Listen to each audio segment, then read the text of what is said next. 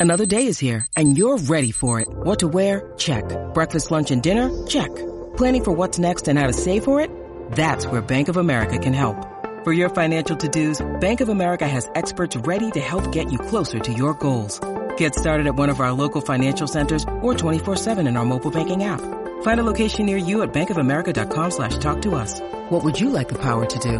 Mobile banking requires downloading the app and is only available for select devices. Message and data rates may apply. Bank of America and a member FDIC. You're listening to a Score North podcast right now. And if you're a business owner, so are your customers. In fact, I could be talking about your business right now, telling the tens of thousands of loyal fans about you and sending them to your business. Find out how you can partner with your favorite Score North podcast. Visit scorenorth.com now and enter keyword partner. Fill out the form and we'll get in touch with you quickly. Once Phil, Judd, Declan, or others start talking about your company, you'll be amazed at how many fans start showing up. So visit scorenorth.com now and enter keyword partner. The following is a Podcast One Minnesota production. For those who simply can't get enough talk about the Vikings, we present Bonus Chatter. Bonus chatter about your favorite team that's unscripted, unfiltered, and uninterrupted. This is another edition of 1500 ESPN's Purple Podcast. Hello and welcome to another episode of the Purple Podcast. Matthew Coller here with you, and joining me today, very special guest, a writer and analyst for NFL Network, along with the creator of Reception Perception and one of my favorite follows on Twitter, Matt Harmon. Matt, how are you? Matt, it's good to talk to you. So there's so many Matts in this industry. Like we, I think we were tweeting about this the other day, back and forth. Like it's definitely worth a name change for the for so many Matts if you're trying to get into the industry. But uh, but seriously, thank you so much for having me on today. It's uh, we're gonna have a fun conversation. Right, we've reached the quota of Matt. So if your name is Matt, you might just want to go by the middle name or use some sort of dash or uh, you know hyphen if that's the same thing. Anyway, but you're right because I was listening to your uh, podcast that you did with Matt Waldman, who's one of my favorite draft guys, and you were going super in depth on wide receivers. So I wanted to help, I wanted you to help me resolve a conversation that I've been having with Vikings Twitter really since the end of the season about Stefon Diggs. And I know that you are not a salary cap expert, so I won't ask you to estimate his future upcoming salary, but he is a free agent at the end of this year, and it is my belief that if he hit the free agent market, he would get a huge sum of money. So what you do with reception perception is you watch back routes, you look at separation, you use the NFL next gen stuff, which is really cool to get a very precise picture on wide receivers. So let me start by asking you just about your process for doing reception perception uh, so people can understand how you've come across the information on Stefon Diggs. So where do you start when you're analyzing a wide receiver? Sure. So with reception perception, I go in over an eight game sample for NFL players and six game samples for college prospects. It's where I've seen the data normalize over the years. Uh, and I chart every single route that they run in that game, you know, just not, not just targeted routes, but routes they run throughout the entire game. And I chart whether they, what type of route they run, what type of coverage they get open against the most, what type of route they get to, they get open on the most. Basically, like anything you want to know about a receiver's route running ability, uh, I'm measuring that with reception perception. I also have some ancillary metrics along with that, like contested catch conversion rate, what they do after the catch. So really, yeah, what I'm trying to do more and more is really not not so much define like okay is this guy good or is this guy bad but more so trying to dis, like discern where wide receivers fit and what they do uh, in terms of just where what are they most successful at on the field and then where do you fit that into certain schemes and certain offenses and alongside with certain quarterbacks and it's it's great because I've been doing this this exact charting process for the last five NFL seasons, you know, 2014, 2015, 2016, 2017. So this is my fourth full season of NFL charting. Uh, and I, through, because it's been so long that I've been doing this, I've started to see, you know, obviously certain trends league wide, but with players like Diggs, I've tracked them throughout their entire career. So mm-hmm. I've seen how he's, how he's been deployed as a rookie to a sophomore to now in his, his previous third season. Uh, so I've been able to see the changes in, in him, but also some things that have stayed constant. So that's kind of like a brief elevator pitch with reception perception also along with what, what with Diggs in particular. Well, and what's interesting to me about Stefon Diggs is that in his rookie season, he's playing with Norv Turner as his offensive coordinator, and he's sort of just trying to make his way on the scene and he gets interest and gets playing time from the team because of his route running and his ability to get open. I remember mm-hmm. really specifically a game against Denver where he was matched up against Aqib Talib and was finding ways to get open against him, which is not really an easy task. And then his second season, they fire Norv Turner or he resigns. I'm using finger quotes and Pat Shurmur takes over. So you kind of got this hybrid West Coast, but also, you know, the, the old school Norv Turner. And he's uh, doing a lot of underneath things. He, he's going a lot of uh, crossing routes, stuff like that. And then I feel like last year he was used in every way possible, but down the field a lot more. Does that does that kind of match up with your data? Yeah, absolutely. And Diggs is is like a, the exact type of player I think reception perception is made to highlight because of what you talked about, getting open. You know, so much of what fans see on Sunday when we're watching games is just what we're privy to with like the broadcast angle for, you know, 90% of the game. Uh, we just, we don't see all the work that the receiver does when they essentially run off screen for most of these guys. And that's really important to me because, you know, obviously everybody says you got to catch the football to be a wide receiver. Well, no kidding. But there's a lot that goes into playing the position before the ball arrives or even whether the ball arrives or not. You know, your assignment as a receiver is to get open on each individual route. And so that's what I'm really trying to dif- like discern with reception perception. And with Diggs in particular, you're right. It's kind of been an evolution throughout his career, or really almost maybe a display in versatility, because you mentioned that second season when he actually they moved him into the slot a lot more, took more of his snaps from the inside, mm-hmm. um, and that actually had a lot of fantasy owners in a tizzy when they announced essentially, which is odd in the preseason, kind of made it known that they were going to use Adam Thielen as the slot receiver in 2017 and Diggs as the outside receiver, and that had a lot of people panicking, but what I've noticed in reception perception is this is just a guy that no matter where he's used, he gets open. He separates well from press. He separates well from man coverage and everything like that. So that's that's definitely a good point on you is to note the change in his deployment throughout his three seasons. And, and, what I see from him is, especially when we're talking about dig routes, curl routes, things like that, that he seems to be unguardable from corners, especially when they're playing like a cover three defense that sort of turns into man on one of the sides. That almost always they're going to run a deep curl or they're going to run a dig with him. And then what I saw last year is not only can he separate, but also he can win the ball when it comes his way. And with Case Keenum last year, I thought that his lack of accuracy and arm strength was covered up a lot by Adam Thielen and Stefon Diggs, but particularly Diggs. And from what I've read of your data, that seems to match up. Yeah, absolutely. Well, it's funny because one thing I love to use analytics for uh, is to essentially dispel. You know, we were talking before we started recording about kind of not be not accepting things just because people tell you that that is the way it is. Right. And that's what I love using football analytics for is because so much of what we think about the game is based into, you know, just kind of these old school, like, well, this is how we've always done it, or, you know, just these general assumptions about what we think is happening on the field. And one of those with the wide receiver position is size. You know, people always assume that, well, if you're big, you can't separate. And if you're small, you can't win contested catches. And, and that's generally just not true. Mm-hmm. Uh, you know, some players just have different strengths, and Diggs is a great person to bring up with this, especially as you mentioned, bringing like winning the football when it comes to him.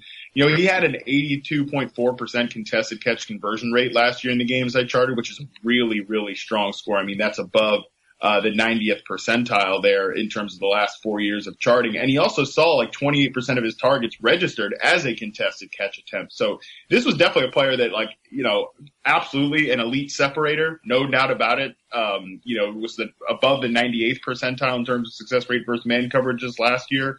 But when when he needed to win a contested catch attempt, you could see so many just highlight reel plays where he made those catches. So when you talk about trying to figure out where guys fit in best and using the data to uh, talk about that, I mean, on the podcast you did with Matt Waldman, it was great about Juju Smith-Schuster and how he was used in Pittsburgh differently than he was in college, and that probably played a role. In some of his success and maybe why it's really hard to project wide receivers from college to the NFL. Oftentimes we just look back at the results and say, oh, this guy was a bust or this was a great draft pick. This team is a genius. This team is stupid. But a lot of times the situation that you land in uh, makes a big difference. So as we're trying to project Diggs forward, how tough is that or how would you say that is maybe the best way John DeFilippo can use him because they're going into a season here with a new offensive coordinator and a new quarterback. Where does he succeed the most? Well, actually, and just to make the point too about uh, about where receivers fit and that Juju Smith-Schuster example, an even better example for your audience is another receiver on the team, Adam Thielen. Like the position he played from this past season to the season before that in 2016 this is why I talk so much about deployment and how these receivers are used has such a huge impact on the way they produce or, or how they're how they're you know successful in terms of reception perception is a is a good way to highlight this. Like in 2016, Thielen, you know, obviously he made a lot of big plays, caught a lot of people's eye, but he was primarily used as an outside receiver and on the line of scrimmage as the as the split end. He took 63% of his sampled snaps in 2016 on the line of scrimmage and was only in the slot on 24%. Obviously, that almost completely flipped on its head this past season, where he was used as that big slot possession receiver, much in the same way that Juju was used in uh, in Pittsburgh. And we saw his success rate versus man coverage jump from 61% in 2016 to 68% you know, a much, much better score here in 2017. Was still pretty stable when it comes to success rate versus zone coverage, but he saw a lot more attempts against zone because he's filtering through the middle of the field and everything like that. Um, and, and just that helps when you're used in that way. You don't face as many top press coverage corners. Getting open and getting separation is much easier when you're working from the inside. And, and I think that just in general too, NFL teams need weapons like Adam Thielen to op- not just these run of the mill, you know, Cole Beasley types, like, yeah, sure, they'll get you a reliable third down target, whatever, but having actual weapons like an Adam Thielen, you know, a big vertical threat receiver operating from the slot is a huge advantage for NFL teams. So I think he's a great example in terms of just deployment and how that can really impact a player's success rates. You know, whether you're looking at a methodology like reception perception or whether you're looking at, uh, you know, just their production in general. Uh, and with Diggs in particular, I thought that they really found a great way to use him this past year because one thing I'm kind of like obsessed with right now is again talking about that on the line versus off the line of scrimmage designation. Mm-hmm. Essentially, whether you play flanker, whether you play X. I was surprised to see Diggs take so many snaps from flanker last year, you know, operating a few yards off the line of scrimmage. But that actually makes a lot of sense to me because it just, again, you don't face as much top tier press coverage when you have that a little bit of a free release to get going, and especially for a guy like Diggs who is on the smaller side, having that free release really gets you open against press coverage. It gets you open against man coverage more, and obviously his elite route running comes into play then with that free release in, in conjunction. And I think that's a great way to use him going forward. I thought the way the Vikings offense operated last year was so interesting and so cool because you have this big slot receiver and this flanker receiver just soaking up all the targets and they're just kind of throwing their X receiver out on a, you know, like just kind of almost ignoring them, like mm-hmm. the, you know, Treadwell or Floyd or whatever. Like just put our least efficient, our least adept player out there at that position where they're essentially going to, where they're going to inherently see much less efficient targets and maximize efficiency by going to the slot and the flanker position. So kind of a long answer there, but essentially that's what I think they kind of mastered those two positions all in one. Another thing that they did last year too that Pat Shurmur was was really good at and, and sort of modern with was using two tight ends and then the two wide receivers and running a lot of play action. So mm-hmm. they they'd bring out David Morgan, who's just their blocking tight end, and then those two on the outside. So a lot of teams would end up playing a single high safety. And if you play a single high safety versus Diggs and Thielen, it's like, oh, good luck because you can't yeah, you yeah. can't put anyone over the top one of those two, and they can both win on the outside if that's where they're lined up. But I agree with moving Thielen inside, and that's kind of where I wonder how this will play out because they signed Kendall Wright, who's more of a pure slot wide receiver. So is John DeFilippo going to use them all as chess pieces and put them everywhere on every different play? Or is it going to be Thielen getting less time in the slot? Because I like him in the slot. I think where he's really good, th- this is what I see. You can tell me if you see the same thing. I, I think he just has this natural football ability that he has great instincts for where the space is, where he's supposed to be on a play sensing the uh, defense as far as linebackers dropping back or playing more aggressive or, or what it's going to be. So that slot seems to be perfect for him because he processes the game really quickly and knows exactly where to be on each play.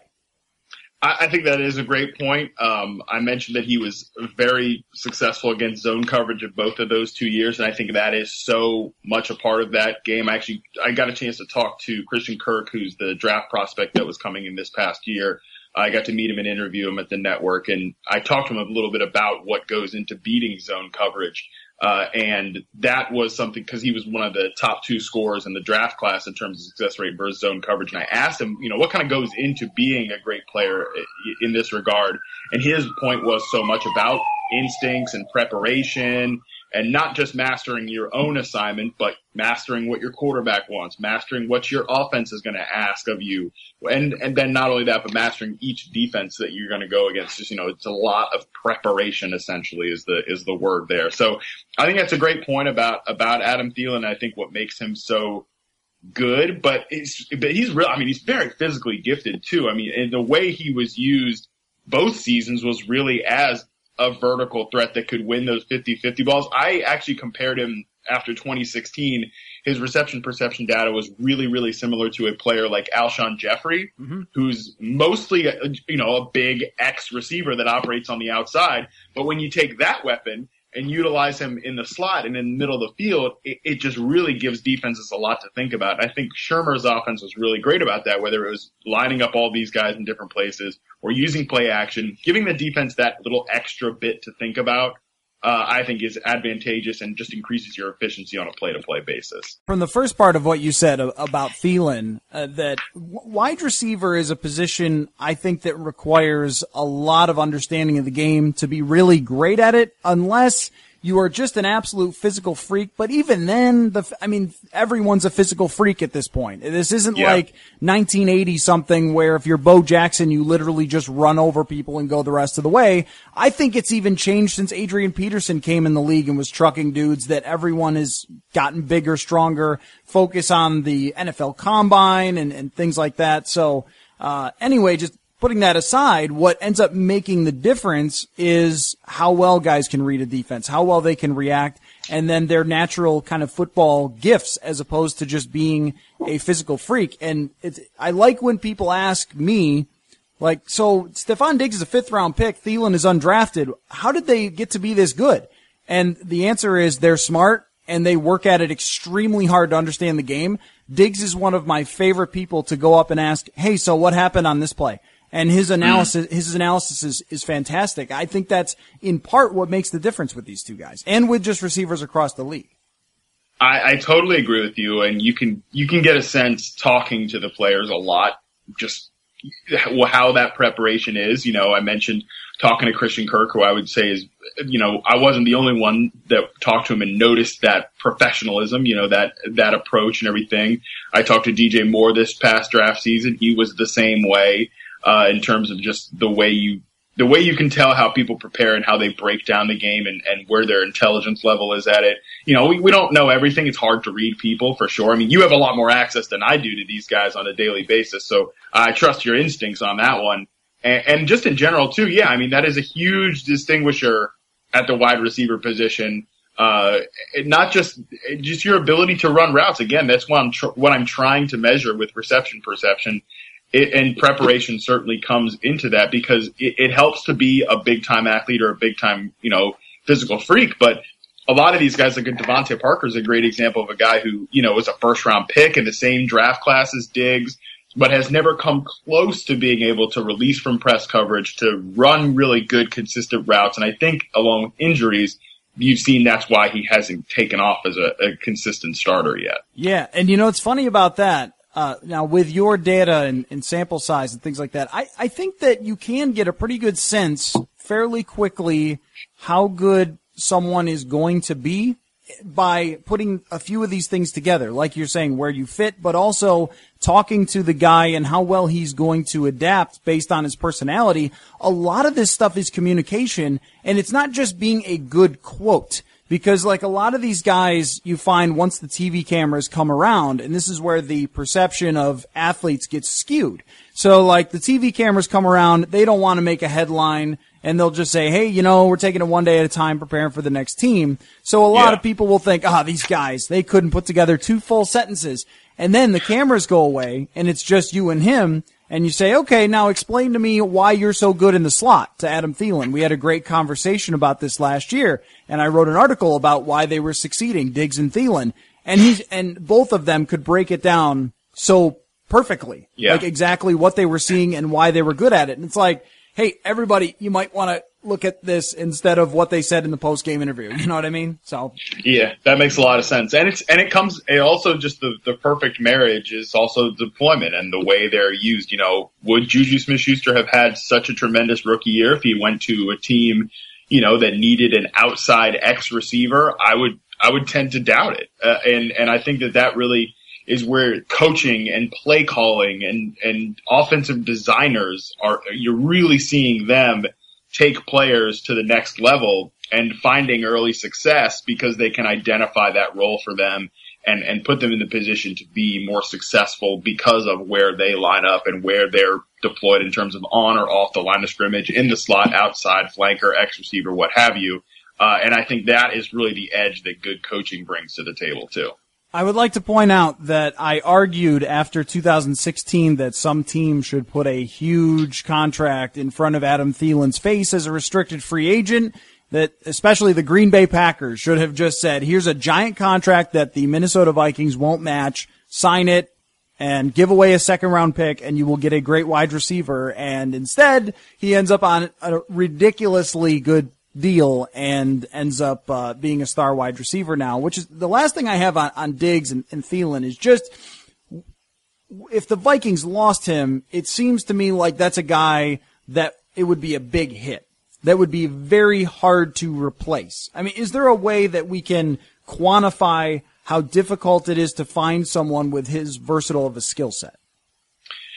Yeah, I mean, again, I talked about the the outrageous success that he had in terms of just creating separation from man coverage. You know, went up to the 98th percentile this year. He's a player that's consistently been above the 79th percentile. You know, and it's gone up each of his three years. I, I think he's an elite level route runner, and you know, on a in terms of creating separation, he's right up there with some of the best in the league. You know, him and Antonio Brown this past season scored really similarly. I think the issue with Diggs and the reason that fans are probably uh, hesitant to want to give him that money. For one, fans are always weird about giving out teams money. Like it, it's not, it ain't your money, man. These guys, trust me, these guys can spare a few, a few pennies. So give me a break.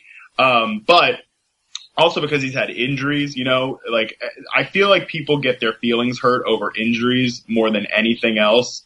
Um, like people are just very, very hesitant to play.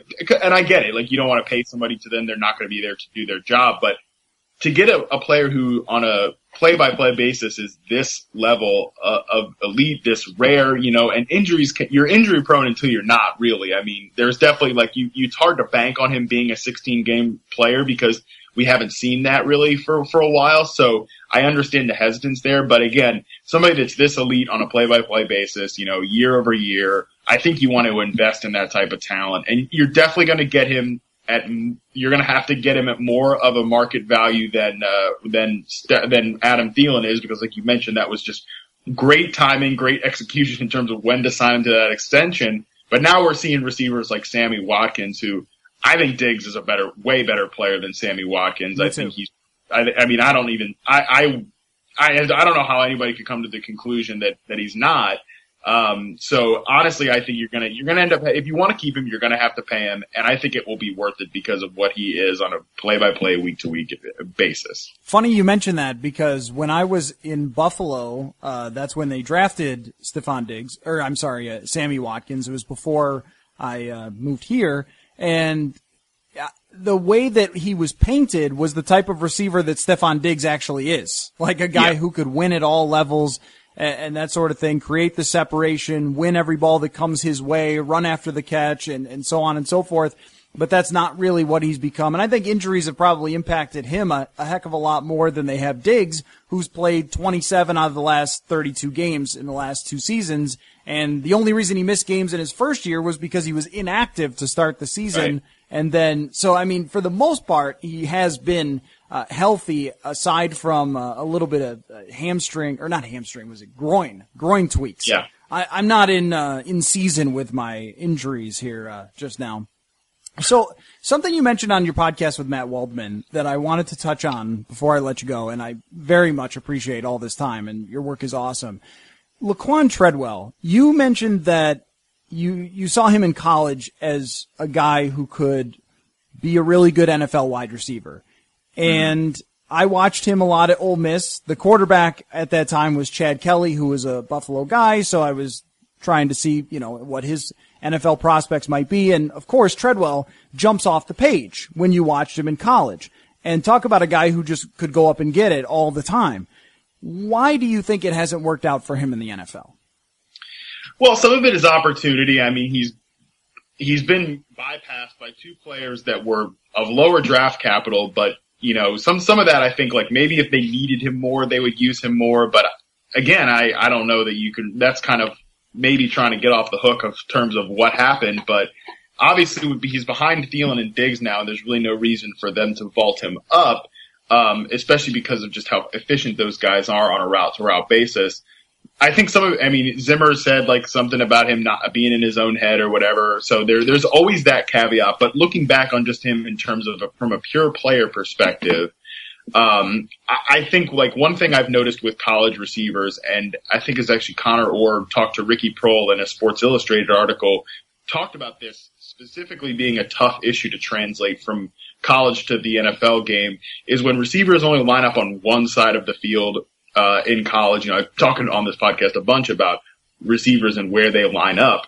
Uh, Treadwell was a player who lined up almost 85, I think, or 84% on just one side of the field. And that is just not a thing that happens at the NFL level. You know, when you master running routes and creating separation from just one side of the field and, and your body motions are, you know, all right-handed or all left-handed, you know, you don't get that luxury at the NFL level. It's rare to even see a receiver take 60% of his snaps from one side of the field or one position. So I think that has been a part of it too, just in terms of why he's been slow to translate. Um, you know, so I, th- I think there could be a lot of different reasons, but that's probably one that I've noticed just over the years. A lot of receivers who come with that similar uh, watermark, if they're going to be used as an outside receiver, they're they're going to really struggle. The only guy who has kind of bucked that trend over the last couple of draft classes has been Juju Smith-Schuster, who I mentioned kind of completely changed positions in terms of he wasn't even used as an outside receiver and was more of a big slot guy.